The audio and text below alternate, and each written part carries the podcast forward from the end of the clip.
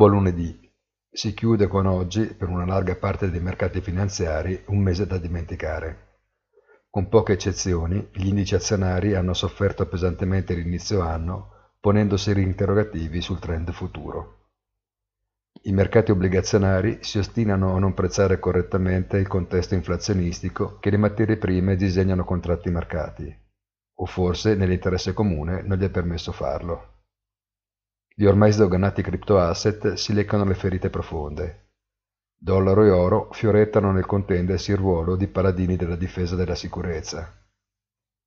Febbraio si apre con una serie di dati avanzati sulla crescita dell'ultimo trimestre 2021, ma anche con quelli preliminari dell'inflazione di gennaio, che faranno da cornice alle attese decisioni della BCE e della Banca d'Inghilterra di giovedì, con la seconda che si è mostrata la più risoluta nel rompere gli indugi di un attendismo che non sempre giova.